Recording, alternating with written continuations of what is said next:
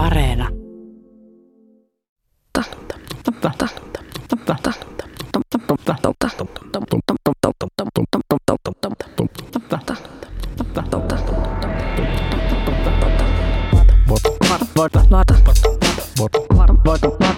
Varo kertomusta podcastissa puhutaan tällä kertaa miehistä ja miehisyyden kriisistä. Miehisyyden kertomuksen sudenkuoppia on kanssani luotaamassa tutkija Matias Nurminen.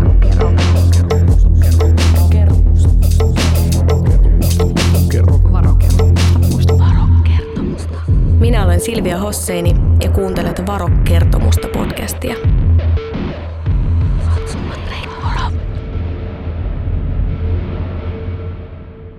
Matias, onko sinusta vaikea olla mies?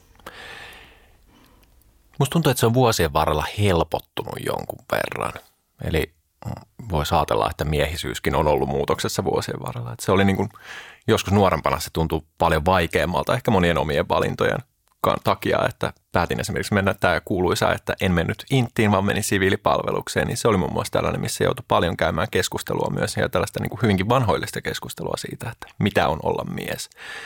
Mutta mikään ei kaduta ja kaikki tuntuu ehkä nykyään sitten paljon helpommalta myös, myös miehisyyden piirissä. Varo, varo, varo. Varo. Öö, jos ajattelet tuota kertomuksen tutkijana miehisyyttä ja kertomuksia, niin kuinka paljon mieheyttä määritellään kertomusten kautta ja toisaalta kuinka paljon sitä on niin kuin historiallisesti määritelty kertomusten kautta? No varsinkin niin kuin historiallisesti tuntuu, että no, meidän tarinankerrontahistoriahan niin kuin ihan raamatusta ja myyteistä lähtien on aivan täynnä niin kuin nimenomaan miesten tarinoita. Ja kaunokirjallisuuden historia oli hyvin pitkään niin kuin enemmänkin miesten tarinoita kuin niiden naisten tarinoita. Tai mm. Se on ehkä enemmän ollut myös se niin kuin naiset siellä miesten varjossa. Aivan. Joten totta kai myös ihan niin kuin automaation kautta, että ne tarinat on kerrottu niistä miehistä, niin siellä se niin kuin mieskuvaa on koko aika välittynyt todella paljon, minkälaisia pitää olla. No millainen se on ollut se mieskuva? No miehet on monta kertaa ollut näitä tällaisia toimijoita ja tekijöitä ja sankareita siis hyvin paljon. Jos ajattelee niin kuin rinnalla sitten siihen naisten kertomuksia, ne naiset on niitä, jotka kääntyy väärä hetkellä katsomaan, kun on kielletty, että ei saa katsoa ja muuttuu suolapatsaaksi tai ottaa kielletyn hedelmän ja antaa sen sille miehelle, joka raukkaparka ei tiedä yhtään mitä tekee ja saa sieltä sen. Mm. kertomusta. Musta. Saara Harjun haastattelussa kerrataan kirjailija Joonas Konstikin päätöstä ruveta herrasmieheksi – mitä vaaditaan nykyajan mieheltä ja onko vaikea olla mies nykymaailmassa? Pitäisikö meidän aloittaa siitä, että, että mistä tämä sun kirja, tämä projekti sai alkunsa, koska sekin ehkä liittyy just tähän mieheksi tietoisesti kasvamiseen ja opiskeluun. Kun kirja Vuosi herrasmiehenä, tai kirja, joka sai sitten myöhemmin sellaisen nimen, koska kun lähdin sitä kirjoittamaan, en vielä tiennyt, että mitä se tulee pitää sisällään. Se dokumentoi siis mun vuoden, jossa mä yritin opiskella klassisia miehisiä hyveitä, herrasmiehen taitoja ja tietoja ja kykyjä. Mä jotenkin siinä 40 kynnyksellä, nyt on täyttänyt 42, olin jo ehtinyt vähän ymmärtää, että mun tapa toimia ei ole ehkä kaikkein rakentavin aina. Mutta tämä antoi mulle sitten sen, niin sen viimeisen yllykkeen tehdä jotain aseella. Että okei, että tota, No siitä se lähti ja vuosi herrasmiehen oli aika mullistava kyllä. Ja mä en tosiaan tiennyt mitä kaikkea, kun mä lähdin tutkimaan siitä mitä kaikkea hyve, niin kuin hyveelliseen mieheen ja niin miehen ihanteeseen on liittynyt vuosisatojen ja oikeastaan paljastuu tuhansien myötä. Niin en mä oikein tiennyt, että, että kuinka syvälle se menee. Että mä ajattelin, että mä niin kuin, aluksi mä ajattelin, että okei, tässä nyt vähän niin kuin pukeudutaan pukuun ja kasvatetaan siistit viikset ja niin kuin opetellaan nostaa hattua suunnilleen. Mutta sittenhän mä tein niin kuin psykoanalyysiä itselleni siellä ja, ja tota, niin kuin, se menee yhä syvemmälle sitten, että tajuaa siitä niin kuin pinnasta, että ei se nyt ole kyse siitä, että on pukeutunut herrasmieheksi. Se on, niin kuin ihan, se on kuitenkin aika pieni asia siitä. No, no jos pysähtyy tähän, niin onko se, miksi se liittyy nimenomaan mie- miesten hyveellisyyteen? Niin. Onko, onko se sukupuolikysymys edessä? Se on hyvä kysymys ja se liittyy tässä tapauksessa miehuuteen ja herrasmiehuuteen etupäässä siitä, että mä olin itse se koekaniini. Mutta tota, oli tosi kiinnostava huomata, kun mä luin niin vuosit tuhansia aikaista kirjallisuutta niin äh, hyvin samanlaisia ihanteita on liitetty myös naisiin. Esimerkiksi se, että tota, se mitä me kutsutaan renesanssi-ihmisen ihanteena, että ihminen on, ihminen on hyvä ja hyödyllinen silloin, kun hän osaa erilaisia asioita, tietää erilaisia asioita. Että ei ole niin kuin kapea, ää, erikoistunut eläin, vaan monipuolinen ja pyrkii kehittämään itseään monipuolisesti tiedoltaan ja taidoltaan ja kyvyiltään. Et tietysti se on saanut vuosisataan myötä erilaisia muotoja, että sanotaan niin kuin, että semmoisia niin ajatus siitä, että ei se riitä naisellekaan, että näyttää mm. nätiltä. Mä kiteytin siinä vuosiherrasmiehenä kirjassa sen, mikä se mun oma kokemus on siitä, että millaisia malleja miehille tarjotaan. Ja niin, mä oon itse kokenut se niin, että nykyään tarjolla oikeastaan kaksi mallia. Toinen on semmoinen pehmomies, joka ei oikeastaan ole ihan niin kuin mies mies, hän on pikemminkin ihminen, semmoinen neutri. Ja sitten sen vastakohta on sitten se äijä. Että et sitten ollaan niin kuin korostetusti, että niin kuin annetaan, annetaan kaiken olla silleen ja, ja sitten se on niin kuin tissi ja bisse 24H. Tai sitten se on monesti näiden yhdistelmä, että ollaan, ollaan säyseitä kotona ja ehkä työpaikalla. Ei se nyt ehkä miehen malli sitten ole, se on niin semmoinen teinipojan malli.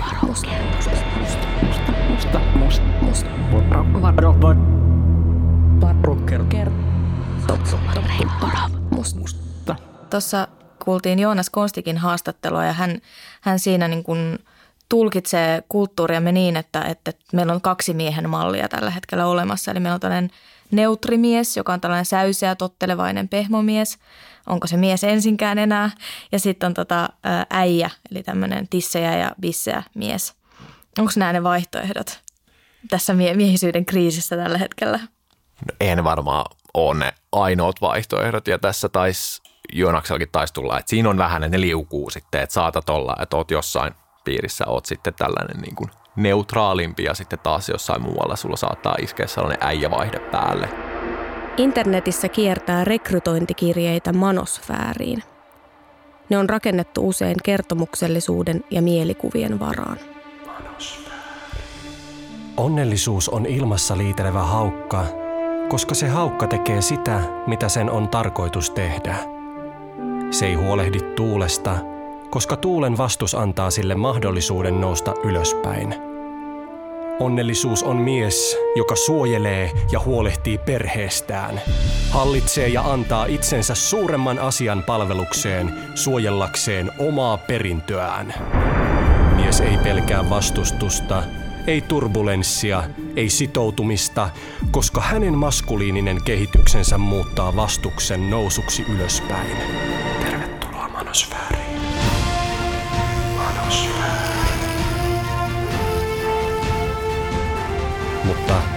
Tämän päivän miehiä käsketään miehistymään. Ja yhteiskunta miettii, miksi ne miehet kävelevät pois. Pelaa tai tule pelatuksi. Pelaa tai tule pelatuksi. Se on maailma, johon suuri osa miehistä on tullut nyt herätetyksi. Se on maailma, johon suuri osa miehistä on tullut nyt herätetyksi. Panosfääri! Näille nuorille miehille kyseessä ei ole filosofia eikä asenne, vaan todellisuus. Varo kertomusta. Meillä on varmaan aika tällainen vastakkainaset ajattelua tällä hetkellä on paljon. Ja tämä on muun muassa sitten, mikä tulee tällaisia aika niin kuin vanhoillisia miehisiä arvoja nostavien henkilöiden puheessa paljon, että heillähän ne kaikki, kaikki jotka ei ole niin kuin samaa mieltä heidän kanssaan, ei jotenkin syö sitä lihaa ja ole käynyt sitä armeijaa ja aja diiselillä tai pidä sitä diiseliä vielä siellä pihalla käynnissä silloin, kun ei käytäkään sitä niin kuin mm. autoa, niin ne on kaikki niin kuin tässä jotain, ne on soijapoikia tai jotain tällaisia niin feminiinisiä. Hirveästi haetaan tällaisia niin just, että yritetään niin vielä korostaa, että kaikki muut miehet olette tällaisia niin kuin feminiinisiä ja jollain, ette just ehkä niitä miehiä nyt välttämättä ollenkaan. Mm.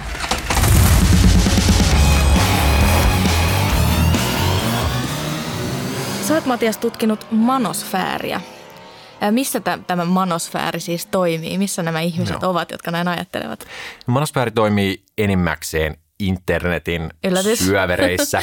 Eli tota, nämä monet nämä liikkeet on, meillä on ollut paljon liikkeitä, jotka toimii myös ikään kuin todellisessa maailmassa, mutta enemmän ja enemmän musta tuntuu, että viimeisen vuosikymmenen aikana etenkin meillä on nettiin ilmestynyt tällaisia niin kuin ryhmiä, mm. jotka ajaa monta kertaa, heillä on tällaisia antifeministisiä agendoja, eli siellä on tämä perinteinen käsitys siitä, tai nyt jo perinteistynyt käsitys, että feminismi on mennyt liian pitkälle ja jotain pitää tehdä.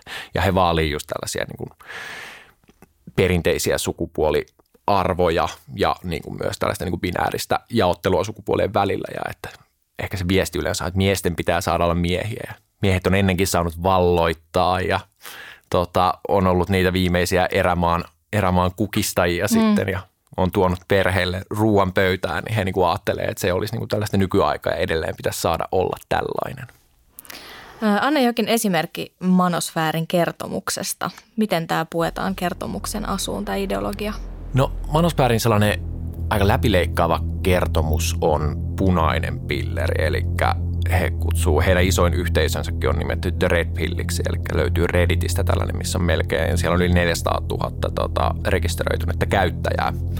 Ja se on vielä sellainen paikka, että siinä ei tarvitse rekisteröityä, eli ne, ne, yli 400 000 ihmistä on valinnut, että he haluavat niin edustaa heitä. Punainen pilleri tarkoittaa sitten heille, se on viittaus The Matrix-elokuvaan, tähän tieteiselokuvaan vuodelta 1999, missä on tällainen koneiden salaliitto, mikä sitten päähenkilölle selviää, kun hän saa valita sitten punaisen ja sinisen pillerin väliltä. Että Punainen pilleri on totuus. Punainen pilleri on totuus, sininen pilleri on tällainen lohdullinen totuuden ulkopuolelle jääminen oikeastaan mm. vielä. Eli vähän niin sellainen, että voi valita sen, että ei halukkaan tietää totta, vaan elää, elää sellaista lohdullisessa valheessa. Mm.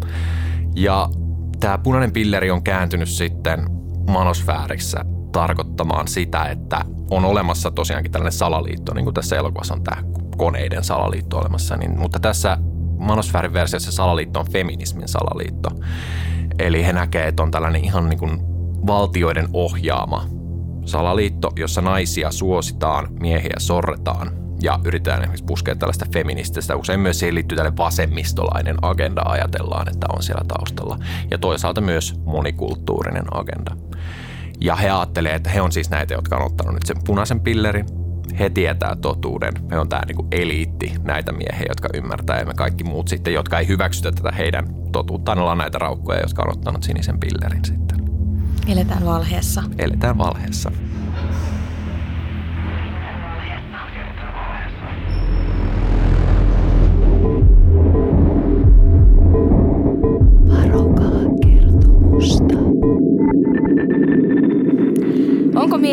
Kriisi siis sitä, että kun naiset ovat astuneet maskuliinisen voiman alueelle esimerkiksi työelämässä ja, ja ihmissuhteessa, niin miehet on ikään kuin pakotettu passivoitumaan.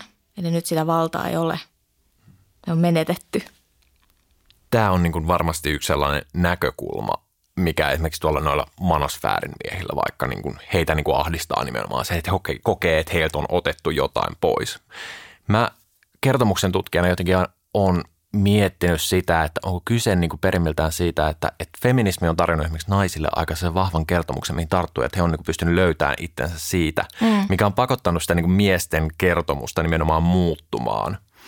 Ja moni siitä sellaisesta kerronnallisesta materiaalista ja niistä vanhoista niin kuin jotenkin luotettavista tarinoista ja sellaisista siitä kuvastosta, niin on muuttunut auttamatta vanhaksi. Niin onko sitten vähän, että miehet on nyt sitten, ainakin että osa kokee olevansa ulapalla sen takia, että niillä ei ole sitä selkeää tarinapohjaa, mihin tarttuu, vaan että kaikkea pitää aina pystyä vähän kyseenalaistamaan. Suomalainen mies, myytti vai tyyppi? Tämä kysymys tuli ensimmäisenä mieleen tämän tavallisen tarinan kohdalla. Onko suomalainen mies jotain, joka ei ylipäästä perhanaa, jotain, joka istuu penkillä karvalakki korvilla, jotain, joka on sekoitus Paavo Nurmea, joka on säveltänyt Finlandian ja Jean Sibeliusta, joka juoksee Suomea maailmankartalla. Tätä kaikkea suomalaiseksi mieheksi tarjotaan. Myytti vai tyyppi? Tyyppejä on, sen todisti kertomuksemme, mutta mistä heidät tuntee? Varo. Varo. Jos mietit näitä miehisyyden nykykertomuksia ja varsinkin näitä tämmöisiä niin kuin radikaalimpia kertomuksia, just näitä manosfäärin Red Pill-kertomuksia ja muita, niin mikä niissä on vaarallista? Miksi niitä pitäisi varoa? Mä uskon, että vaarallisiksi nämä kertomukset muuttuu siinä vaiheessa, kun ne tapahtuu ja niitä kerrotaan aika tällaisissa suljetuissa ympäristöissä, jossa hyvinkin johtajavetoisesti yritetään hakea ja vaikuttaa ihmisiin. Tota, Onko koko manosfääri antifeministinen? Onko kaikki sen jäsenet naisvihamielisiä sikoja? Joo. Mun mielestä niin kuin meillä on ongelma siinä, että meillä on just tällainen niin kuin yksi iso kattotermi kuin manosfääri. Eli tällä hetkellähän sinne siis manosfäärin alle lasketaan, että siellä on nämä radikaalit antifeministiset yhteisöt. Sitten meillä on paljon yhteisöjä, mitkä on kiinnostunut vaikka tota, miesten mielenterveysongelmista tai isien oikeuksia ajavia yhteisöjä, joissa on niin kuin osassa näissä on hyvinkin niin kuin antifeministisiä piirteitä. Mutta sitten samalla tavalla meidän niin kuin pitäisi, tai se, niin kuin se kattotermin alle lasketaan myös kaikki niin kuin oikeastaan maskuliinisuudesta kiinnostuneet yhteisöt. Eli sitten pitäisi laskea niin kuin periaatteessa tällaiset niin kuin miesten muotiblogit, missä he vaikka niin vertailevat että no mikä puku nyt on hyvä puku. Mm. Niin jos nämä menee sinne samaan sekaan, niin se rupeaa vaikuttaa vähän erikoiselta. Sitten siellä on myös niitä yhteisöjä, jotka vaan ihan keskittyy puhtaasti siihen, että ne, esimerkiksi, että millä tavalla sä puhut paremmin.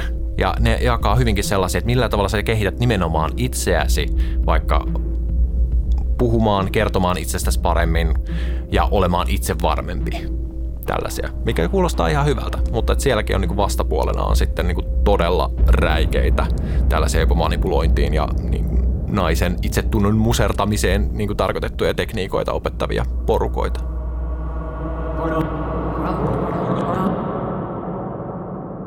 Tällä hetkellä, jos me niin kuin se katsoo käsitteen alle, niin ajatellaan, että sinne voi laskea vaikka siis suomalaisen Miehet ry, mikä on feministinen niin kuin miesjärjestö, niin käytännössä jos me otetaan, niin kuin mitä, mitä meillä on rakennettu tämä tiukka, mm. niin kuin, että mitä manosfääri on, jos on maskuliinisuudesta kiinnostuneita tällaisia yhteisöjä, etenkin netissä, niin miehet ry esimerkiksi pitäisi laskea sinne mukaan. Ja tämä tarkoittaa, että mun mielestä meillä on aika iso ongelma siinä, että meillä on tällainen könttätermi, johon niin kuin mahtuu paljon niin kuin tällaisia miesryhmiä, jotka tekee hyvää, mutta sitten sinne mahtuu niin kuin, niin kuin täysin ääripää. Mun mielestä meillä pitäisi olla melkein kaksi termiä, niin kuin millä me puhuttaisiin näistä asioista. Tai sitten meidän pitäisi puhua siitä niin kuin radikaalista manosfääristä erikseen. Mm. Niin, eikö siinä ole tavallaan se riski, että sitä manosfääristä itsestään tulee kertomus? Joo. Eli tavallaan kertomus siitä, että, että miehet, miehet tota, ovat jotenkin epäilyttäviä tai, tai jotenkin ajavat vääriä asioita internetissä. Varo. Varo. Varo. Varo. Varo. Niin ja sitten toisaalta sit, jos se koko tavallaan miehisyyteen liittyvä keskustelu, jota internetissä käydään, niin nähdään vaan tämän niin kuin radikaalin pesäkkeen kautta, niin silloinhan se keskustelu niistä ihan oikeasti, oikeista ongelmista, joita miehen elämään liittyy, jää, jää käymättä. Ja silloin on helppo tavallaan sanoa, että no toi on tota samaa, mm. tota tuollaista epämääräistä insel-touhua, kun puhutaan Joo. vaikka mielenterveysongelmista tai jostain tällaisesta. Eli, eli taas se kertomus ohjaa, ohjaa huomioon niin kuin todellisista ongelmista johonkin, johonkin ihan muualle. Näinpä. Eli se niin kuin sataa jotenkin aina tällaisten niin kuin radikaalien laariin siinä vaiheessa, kun aletaan niputtamaan ja tekemään tällaisia yleistyksiä. Ja he niin kuin hyvin tietoisesti varmasti myös, että siis olen tutkinut nimenomaan näitä niin kuin rekrytointistrategioita ja nimenomaan kertomuksia, millä rekrytoidaan miehiä. Ja ne on erittäinkin voimallisia. Ja jos sä oot jotenkin niin kuin jo siinä nipussa, mihin lasketaan, niin aika nopeasti sä varmaan rupeat myös, tai saatat ruveta ostamaan niitä kertomuksia, mitä sulle yrittää todellakin paljon kaupata. Siksi on olemassa manosfääri. Manosfääri. Ja siksi se kasvaa. Me pyrimme työskentelemään oman etumme hyväksi, suojelemaan omia mielenkiinnon kohteitamme ja tekemään uhrauksia, kun tilanne sitä vaatii – Tätä kautta tulemme valloittaneeksi valtavia vuoria. Tervetuloa manosfääriin. Paikkaan, jossa me emme pelkää kutsua asioita niiden oikeilla nimillä. Paikkaan, jossa kukaan ei ole johtohahmo. Paikkaan, jossa ei ole keskeistä aihetta. Paikkaan, jossa me emme voi olla yksimielisiä minkään asian merkityksestä. Tervetuloa paikkaan, jossa me käytämme suuren osuuden aikaamme ampumalla palavia nuolia toisiamme kohti ilman mitään hyvää syytä. Manosfääri! Se kehittyy ja muotoutuu silmiemme edessä. Se on mielenkiintoinen paradoksi tavallaan tuollaisessa retoriikassa naiseus ja feminiinisyys nähdään heikompana, mm. mutta sitten kuitenkin sitä selvästi kovasti pelätään.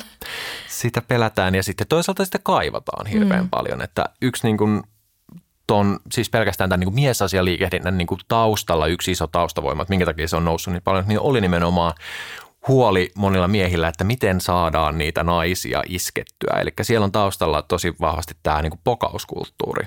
Ja et siellähän niin kuin näkee, että se huolihan on tosi paljon ollut siitä, että on mm. nimenomaan niin kuin pitänyt keksiä keinoja löytää sitä niin kuin seuraa niin, että ei jää yksin. Ei jää yksin. Mm. Ja sitten nyt ehkä just vähän paradoksaalisestikin osa näistä, jotka oli kovin huolissaan siitä ja myi pokausoppaita vaikka, niin osa heistä johtaa nykyään näitä kaikkein radikaaleimpia miesryhmiä sitten. Esimerkiksi Rouge V on yksi tällainen esimerkki, tällainen, tai kuten hän itse ilmeisesti kutsuu itseään, tämä on hänen siis pokausnimensä, hän on Darius Valizareh-niminen henkilö, joka kutsuu itseään tällä Rouge V-nimellä, tai joka voi myös tulkita, että se on Rouge the Fifth, eli hän on tällainen mm. niin kuin kuninkaallinen nimi, nimi, nimi olemassa itselleen. Niin hän esimerkiksi johtaa tällaista hyvin, tai on pitkään johtanut tällaista hyvin radikaaliakin miesryhmästä. Ja hän tuli niin kuin kuuluisaksi sillä, että hän myi pokausvinkkejä toisille miehille. Niin just.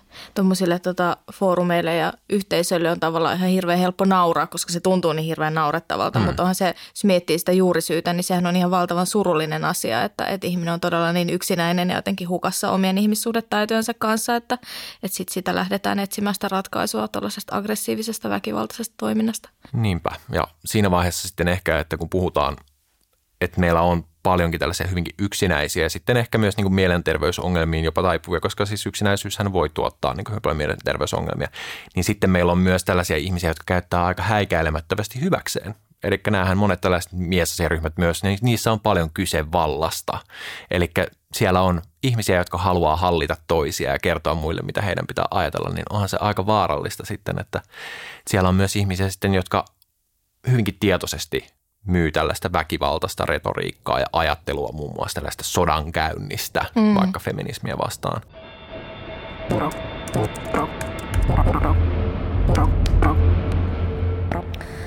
Silvia täällä äänessä.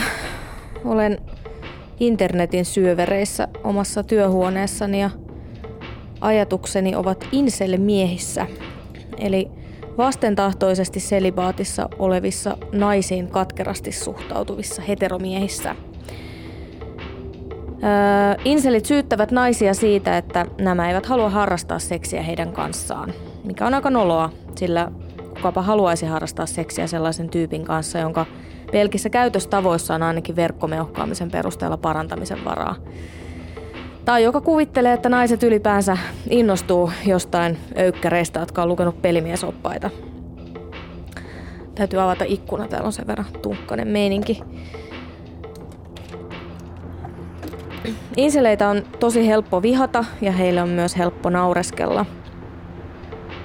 Olisi ehkä kuitenkin hyvä muistaa, että me ei tiedetä tolla tavalla ajattelevien ihmisten taustoja. Ehkä joukossa on sellaisia miehiä, jotka ei ole saanut lapsuudessaan tai nuoruudessaan ollenkaan fyysistä läheisyyttä, joita ei ole vaikka koskaan halattu. On oikeastaan vaikea kuvitella, miltä maailma näyttäisi, jos kukaan ei olisi ikinä ottanut syliin. Tai no, ehkä se näyttäisi justiin mustavalkoiselta, kun se noiden nettiprofiilien perusteella vaikuttaa. Puhutaan hegemonisesta maskuliinisuudesta, eli tällaisesta ää, niin kuin yhteisesti jaetusta käsityksestä siitä, mitä mieheyden kuuluu olla, niin varmaan voisi kuvitella, että hyvin suuri osa miehistä ei ole oikein koskaan, hmm. koskaan asettunut siihen, vaan jollain tavalla siitä poikennut. Ja kyllähän nykyään puhutaan, jos mietitään historiaa, puhutaan herkistä runoilijasieluista, niitä on aina ollut ja, ja esimerkiksi Suomessa puhutaan sodassa murtuneista mielistä. Hmm Historian tutkimus on osoittanut myös sitä, että, että myös tällaisissa hyvin aggressiivista miehuutta korostavissa yhteisöissäkin on ollut tasa-arvoisia avioliittoja ja hmm. rakastavia perheenisiä. Eli tota, tämä ei ole ehkä kuitenkaan kauhean niin kuin todellinen tämä kertomus, mitä siitä niin kuin menneisyyden mieheydestä kerrotaan.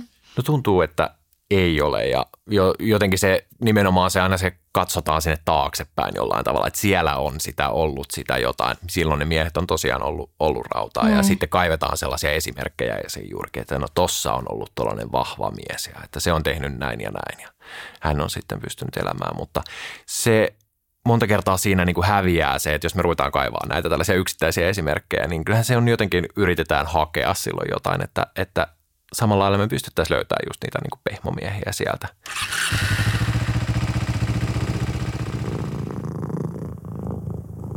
Pitääkö mieheksi kasvaa? Mä näkisin, että mieheksi ei välttämättä tarvitsisi kasvaa varsinaisesti, tai ehkä se on kysymys siitä just, että kasvatetaanko meitä miehiksi ja millä mm. tavalla meitä kasvatetaan miehiksi. Me varmaan niin miehet kasvaa jollain tapaa aina miehiksi, mutta että tarviiko se olla sitten se joku tietty kuvasto, että nyt me haetaan vaikka tuolta se sellainen joku ritari, ritariopas, että minkälainen pitää olla niin kuin hyveellinen mies jossain ja että otetaan siitä ne kaikki, että, että sun pitää olla tällainen, tällainen, tällainen. Vaan joka tapauksessa tuntuu, että me yhteiskunta, kaikki muu, ne rakentaa meille niitä malleja, millä tavalla sitä miehisyyttä tuotetaan. Me voidaan sitten myös, niin ehkä nykyaikana on se, että me pystytään enemmän valitsemaan, hyväksytäänkö me ne mm. tavat, miten me ollaan miehiä. Eli että me voidaan tehdä niitä valintoja myös, että me, no, tämä ei sovi tällaiseen mun miehisyyteen, mä en tee tätä. Mä en tee te, vaikka samoja juttuja, mitä mun isä on tehnyt, vaan että mä toimin eri tavalla. Ja jollain tavalla niin kuin ehkä sitten – mieheksi on hyvä kasvaa, mutta meidän pitäisi niin puhua ehkä just enemmän siitä, että mitä se miehisyyden pitäisi sitten olla tai tarviiko sen olla joku saan tiukka raami vai voiko se vaan olla sitten. On hyvä kasvaa ihmiseksi mm. enemmän kuin mieheksi. Olet kuunnellut Varo-kertomusta podcastia. Minä olen Silvia Hosseini ja haastattelussa oli tutkija Matias Nurminen. Seuraavassa jaksossa puhutaan kapitalismista ja kuluttajuudesta varokaa kertomusta. Varo, kerro, kerro. Varo, kerro, kerro.